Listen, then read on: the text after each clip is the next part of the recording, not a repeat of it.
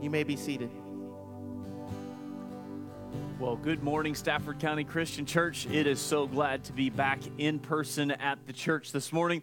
Uh, it was definitely a little different last week preaching from my garage. We made it work, um, but uh, want to bring some announcements to you here uh, this morning. Um, wanted to let you know uh, and say thank you for all that you've been doing through uh, your giving uh, of the non perishable food items to serve.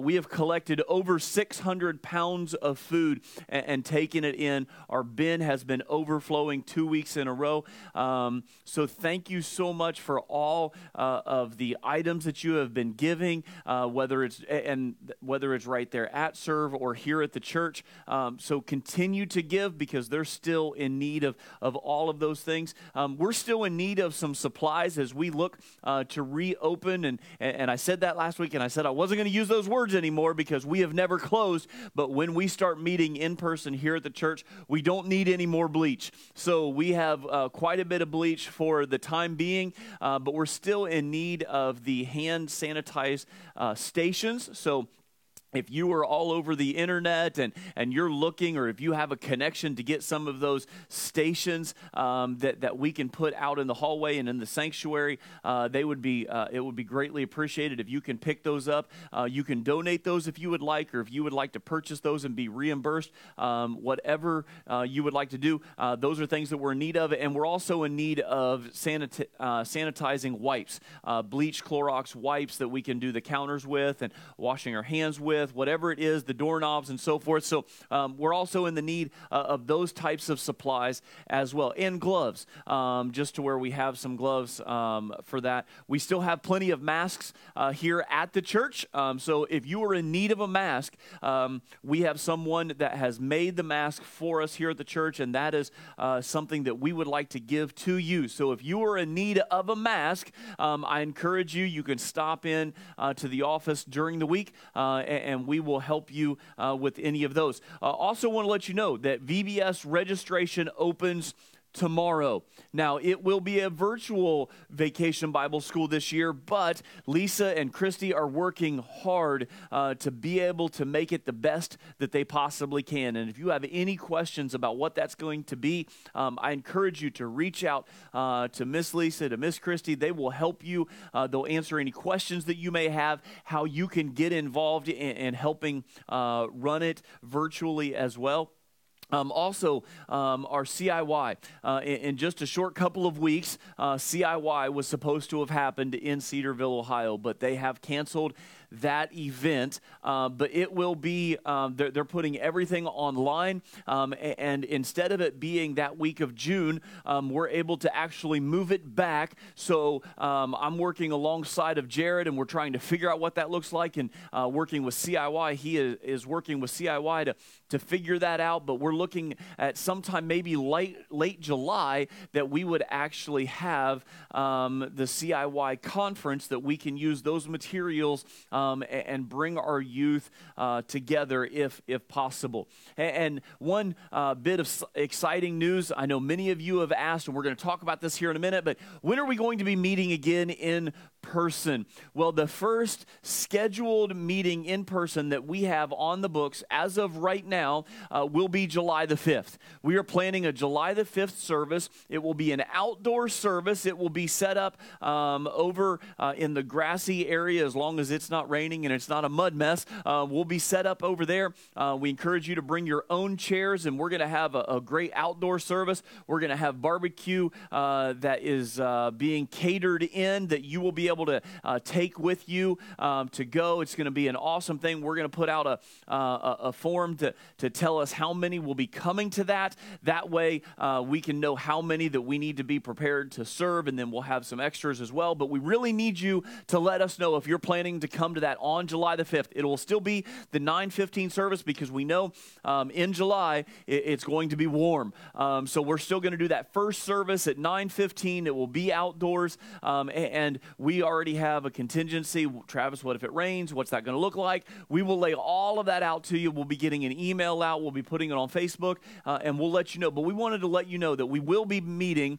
uh, sometime really soon. So let's jump into the message here this morning. And I have a question for you. do you see the Bible as a collection of stories, or do you see the Bible as just one story? You see, if we see the Bible as simply just a, a bunch of disconnected stories, our tendency will be to make the Bible and certain verses all about us how we're supposed to behave, how we're supposed to live. And, and we can take one verse and we can make it fit for this occasion. And we can take this verse and make it fit for this occasion. And, and what happens is we take those verses and we pull them out of context of what they were supposed to mean. So during this COVID crisis, a lot of people, they've been referring to certain verses. And, and we have to be careful with that because it doesn't necessarily mean what they want it to mean because that wasn't the way that it was intended as we read the scripture. You see, if we see uh, the central narrative of Scripture as the story all about God's glory, if we see the Bible all about God's glory, we will find our place in light of who He is. You see, the Bible is not about us.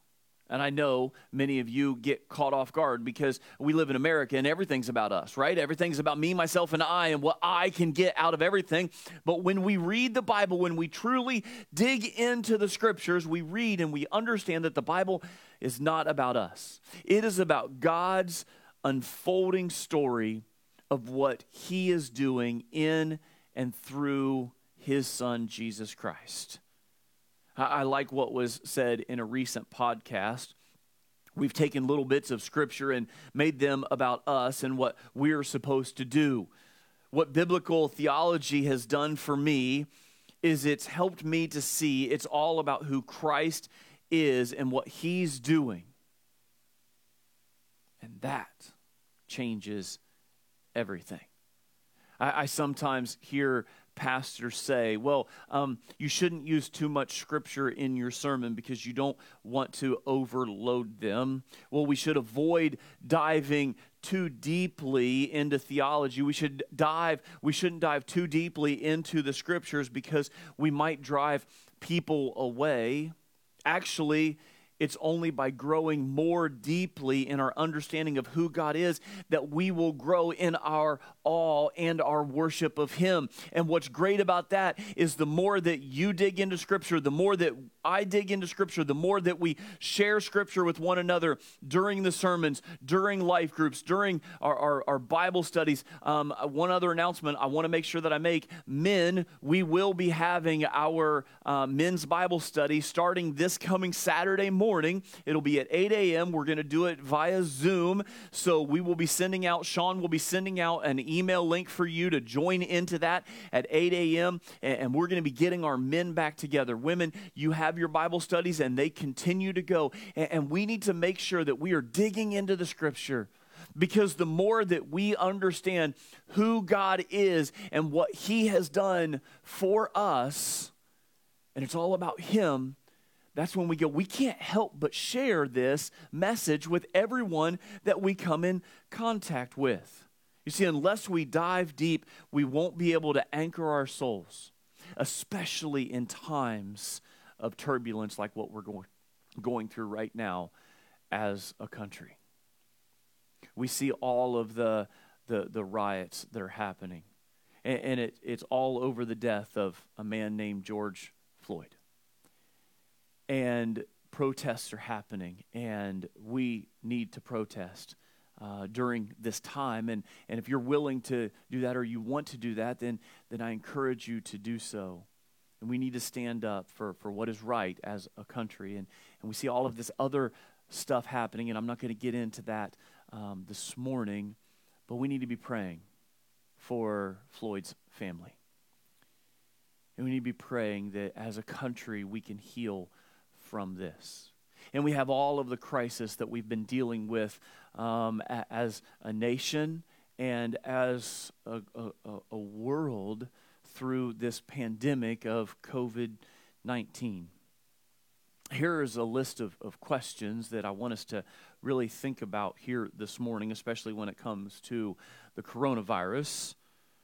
I know many of you are asking these questions. How much longer is this going to last? Am I going to get sick? If I get sick, how long will it last? Will I pass it on to others that are in my family?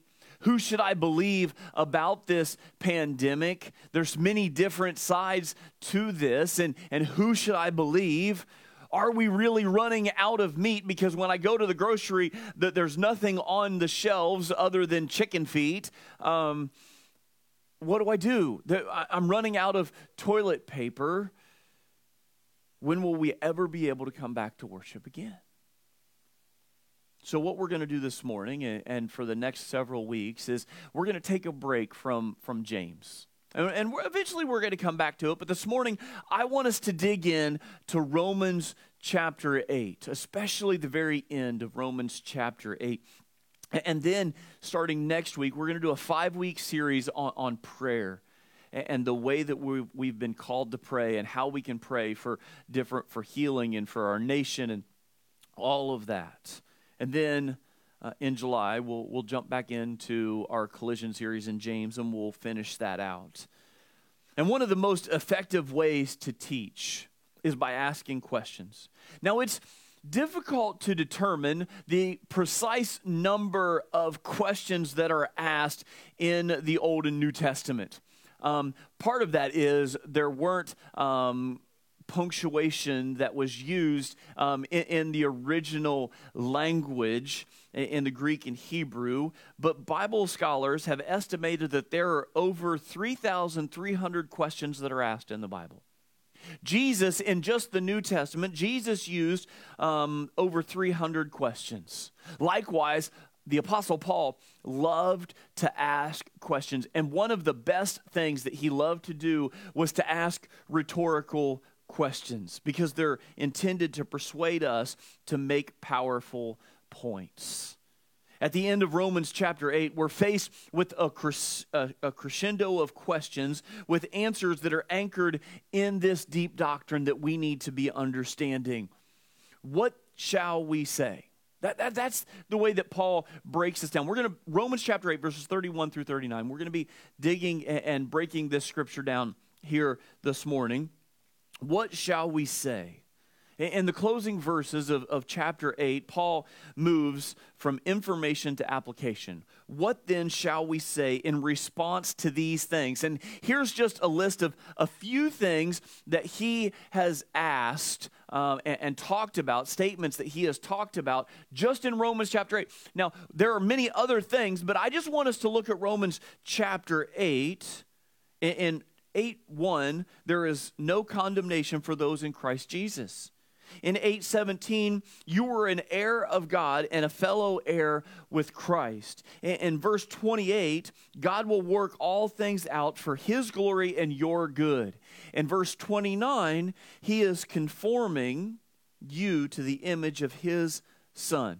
Now, two things come to mind in response to this question that Paul asks in Romans chapter 8 verse 31. What shall we say? The first thing, the first response that can come to our mind nothing. We can say absolutely nothing. I think as Paul really thought about this, he was stunned and he was speechless. Have you ever just been in one of those situations? You've received an undeserved gift. You receive it and and you just don't have the words to be able to express how grateful you were for receiving that gift. And I think that's really where Paul was in this. What then shall we say? Nothing. In light of all that God has done, I can say absolutely nothing. But I believe that the second thing that the apostle Paul would say is everything in spite of who I am, I've received this amazing gift. And I need to be sharing this message with anyone who will possibly listen. So here's what we're going uh, to see today Conquering Christians lock into the love of Christ. No truth will, for, will transform your life more than the gracious love of Jesus Christ the love that Jesus has for you Nothing will change your life when you truly come to know Him as your Savior. So here's what I'm going to do I'm going to list five facts, uh, FAQs. Uh, we're going to look at the frequently asked questions, but then we're also going to give an FAP, a FAP, a frequent or a faithfully answered promise. To every question that we're going to ask, we're going to give a faithfully answered promise. So the first thing that Paul breaks down here for us who opposes us? And that faithfully answered promise is this God protects us. Look at verse 31 again. If God is for us, who can be against us? The meaning here isn't if. We, we read if God is for us, but what Paul is trying to truly get across to us in the original language is since or because. Because God is for us, who can stand against us? When faced with foes that he didn't know how to fight, Elijah reminded his servant of God's angelic army. If we go back to 2 Kings uh, chapter 6, um, one of Elijah's uh, servants comes to Elijah, and, and there is just this massive army that's ready to attack. And this servant is scared to death. And Elijah, completely calm, says, Do not be afraid, for those who are with us are more than those who are with them. Now, First John chapter 4, verse 5, First John 4, 4 says, He who is in you is greater than he who is in the world. So, what is your reaction to this statement? When you hear this statement, and I want you to be honest, when you hear the statement, God is for you, how do you respond? Do you respond with, that's right. I, I know for a fact that God is with me. Does it make you smile or does it make you squirm just a little bit? Do you go, yeah, right. God's for me. I'm not seeing it in my life right now.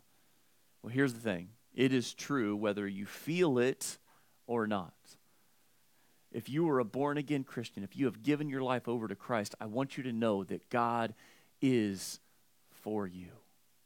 He is with you, and nothing can stand against you. There's a lot of things that can intimidate us in life, right?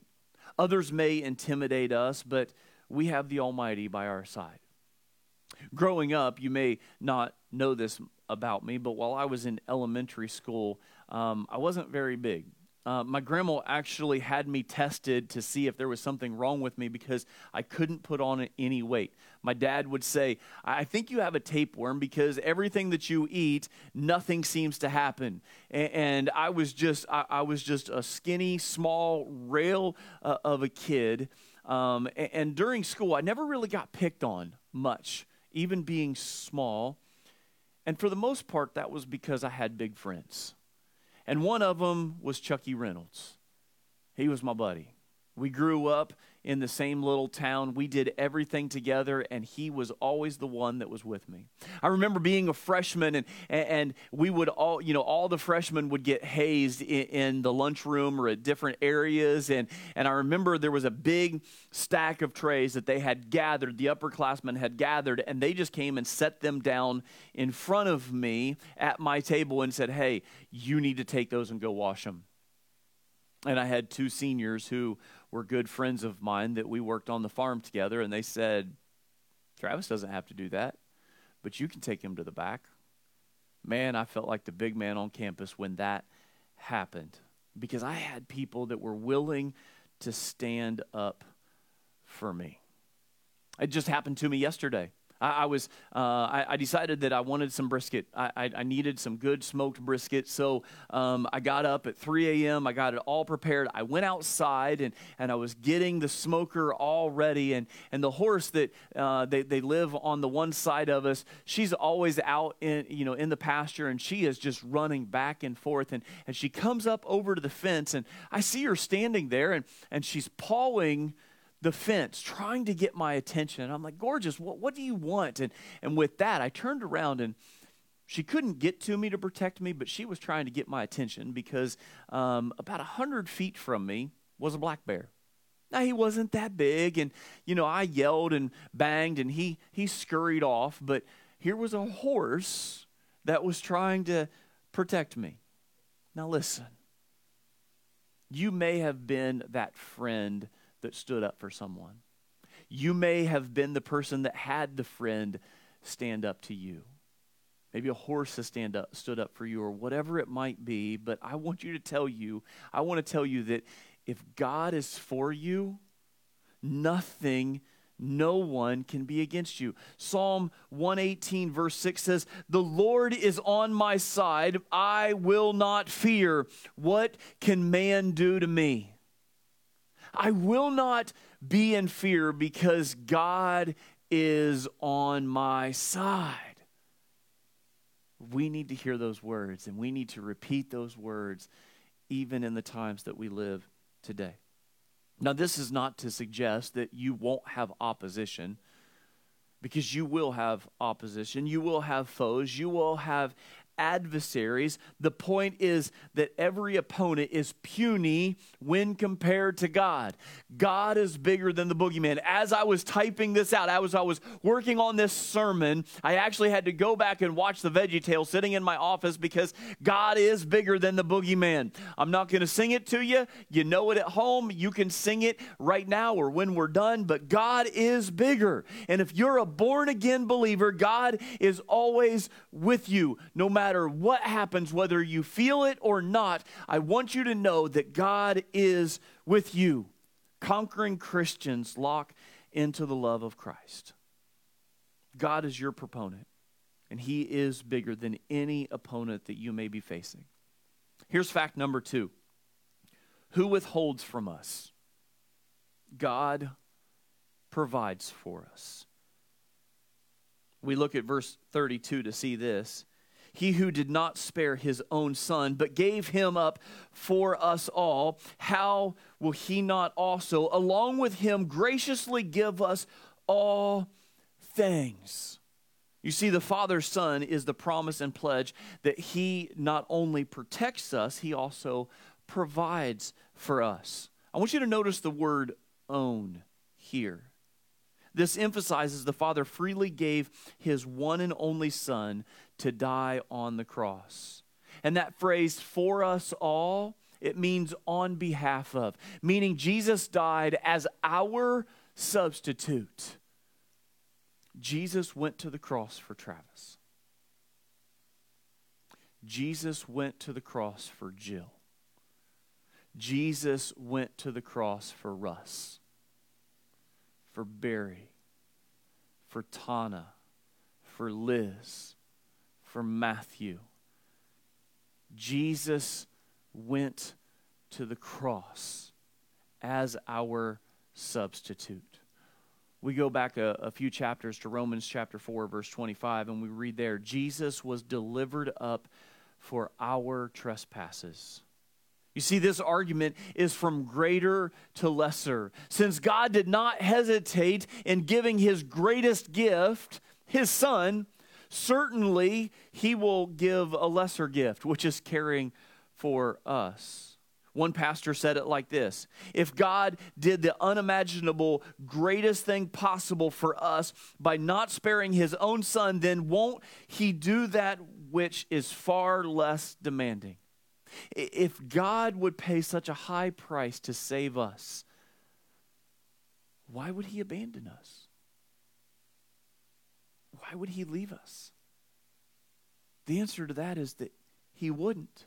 He will always provide for us.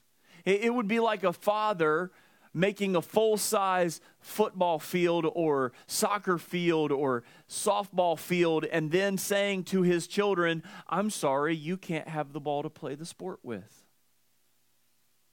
Conquering Christians lock into the love of Christ. God protects, God provides, and that leads us to the third frequently asked question who, who accuses us? Who accuses us? Well, the answer to that is that it really doesn't matter because God purifies us. Look at verse 33. Who shall bring any charge against God's elect? It is God who justifies. The word charge is taken from the legal word and refers to an accusation which leads to an arraignment. A Christian can feel attacked from numerous directions from the devil. According to Revelation chapter 12, verse 10, Satan, the accuser of our brothers, has been thrown down, who accuses them day and night before God. Satan, the deceiver, wants to bring up every flaw that you have. He wants to point out every sin that you've ever committed. He wants to bring up every shortcoming before God about who you are. We also get accused and attacked from the world.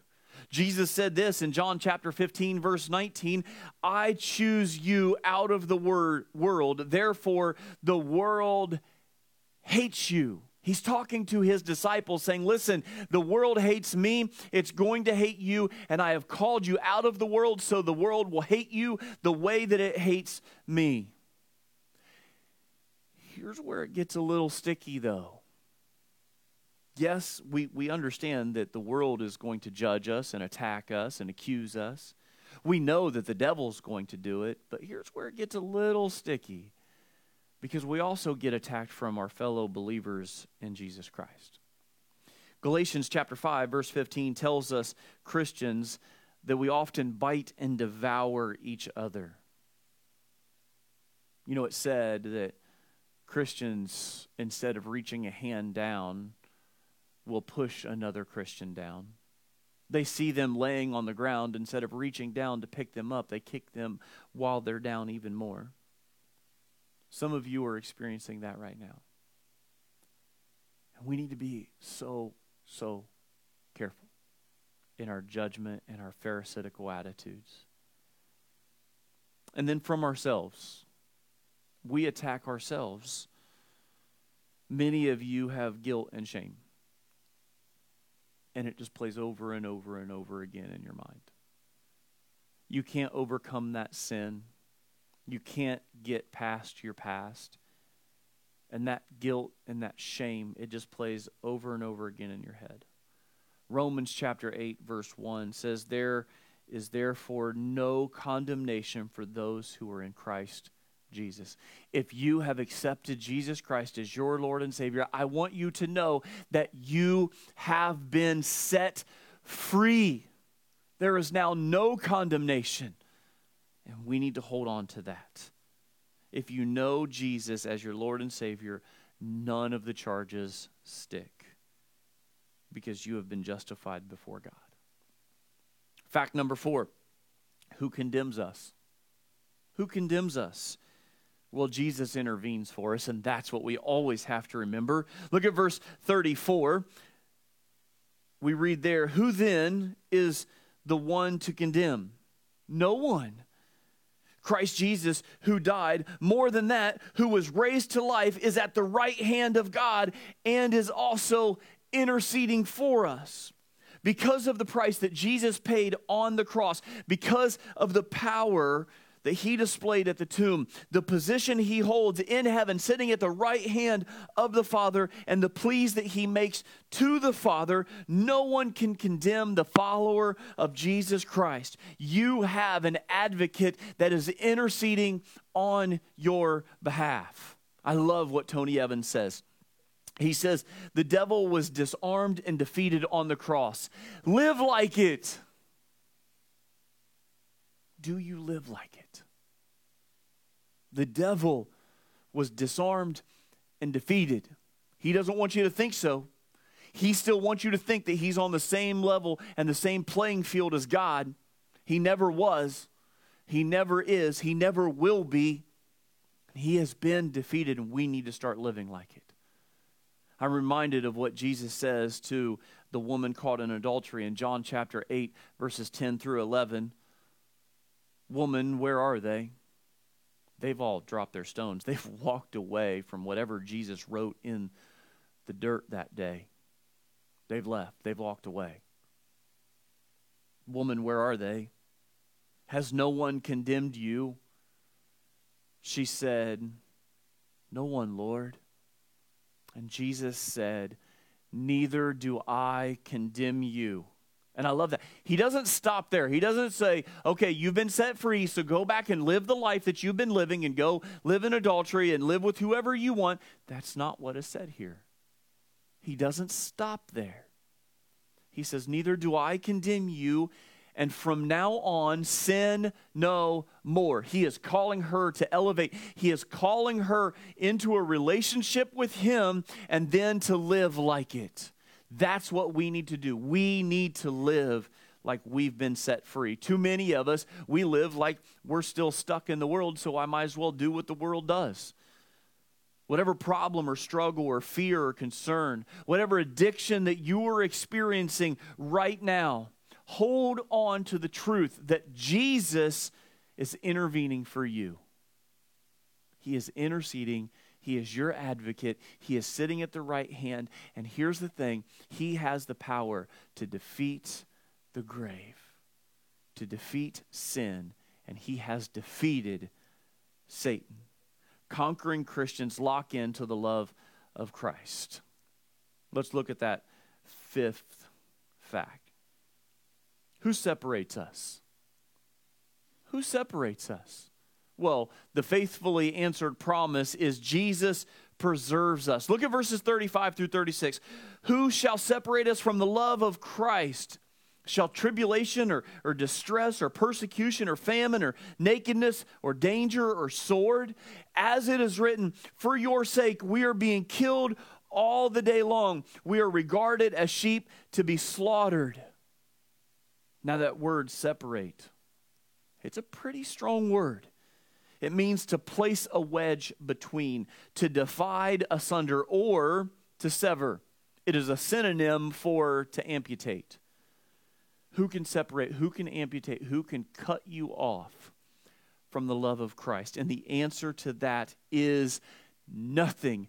Absolutely nothing can get in the way of the Lord's agape love for us. Let's be honest. Often we see this as a list of reasons that we believe that God is displeased with us. Let's look at each situation threatening to separate us. Tribulation. It refers to being squeezed, crushed, or uh, crushed externally. Distress. Distress is to feel like the walls are caving in internally. Persecution, to be pursued with hostility because of your faith. Famine, it is the idea of scarcity that leads to hunger. Nakedness, to be destitute not just to be naked, to not have clothes, not that you've just stripped your clothes off, but you are so destitute, you don't have anything that you can't even provide to put clothes on your own back. Danger is that of being in peril. Sword, the slaughter knife. And, and, it's interesting that he uses this one at the very end. He says, or danger or sword. And then he quotes Psalm 44, verse 22 and he talks about the slaughter knife, and then he quotes this verse as is written, For your sake we are being killed all the day long. We are regarded as sheep to be slaughtered. We will all face torment, and we will have trouble inside and out.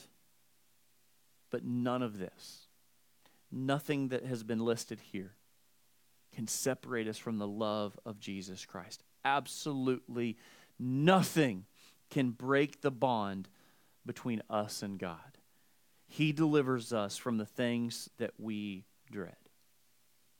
Now, I want to make sure that I make something very, very clear because some of you are going, but Travis, what about falling away? Does that mean that I can just kind of do whatever I want at once I receive Jesus as my Savior? Then I'm just part of God's elect and, and, and then I'm just set free and I can do whatever I want? Absolutely not. Because Paul talks about working out our own salvation with fear and trembling. we're called to live a life of faith after we accept Jesus Christ. Yes, nothing can separate us from that love. Nothing. We're going to give a whole list of things that um, we may fear, but at the end of the day, there's only one thing that can separate you from the love of Christ, and it's you. Only you can choose to walk away. He will never turn his back on you. It is up to you of what you will decide to do. None of these things can sever the love of Christ. And I encourage you maybe to memorize Jeremiah 31, verse 3. I have loved you with an everlasting love. Therefore, I have continued my faithfulness to you. During these turbulent times, I want you to hold on to the unchanging and unshakable reality of God's love for you. This was true before COVID 19, it's true during COVID 19, and it will be true long after. Scripture is clear that we have been set free and we need to live like it, and we need to remember that we are His. C.S. Lewis put it this way. It's one of my favorite um, quotes of his, and I've, I've used it several times. Why do the righteous suffer? Why not? They're the only ones who can take it. You see, we are more than conquerors. Conquering Christians lock into the love of Christ because he protects, he provides, he purifies, he intercedes, and he preserves us. Verse 37 says that we should be more than survivors, we need to be thrivi- thrivers. No, in all these things, we are more than conquerors through him who loved us. We're not just copers, we are conquerors. First uh, Corinthians chapter 15 verse 57 says, "But thanks be to God who gives us the victory through our Lord Jesus Christ." Listen, if you've been listening to this message and you're still doubting God's unfailing love and commitment, I want you to listen to verses 38 through 39. For I am sure that neither death nor life, nor angels nor rulers, nor things present nor things to come, nor powers, nor height, nor depth, nor anything else in all creation will be able to separate us from the love of God in Christ Jesus our Lord. The items mentioned here are things that we dread, don't, aren't they? We're all in fear of what may come. We fear the devil. We, fear um, those evil spirits that may haunt us, that may try to harm us, that may try to overtake us. We, we fear going into the abyss we fear the heights. We fear all of these things, but at the end of the day, nothing can separate you from the love Christ Jesus. And I want you to notice that Paul makes this extremely personal. He says, For I am sure. That's how he starts verse 38. He says, For I am sure that none of this stuff can separate us. Conquering Christians lock into the love of Christ. One of my granddaughter's uh, favorite Disney shows uh, to watch, uh, and we kind of put it on the back burner for a little bit, um, but uh, Lion King. And as I was reading through um, the message, as I was putting it all together this morning, I, I really just I thought of the illustration of when Simba and Nala they go into the elephant graveyard and they come in contact with the hyenas.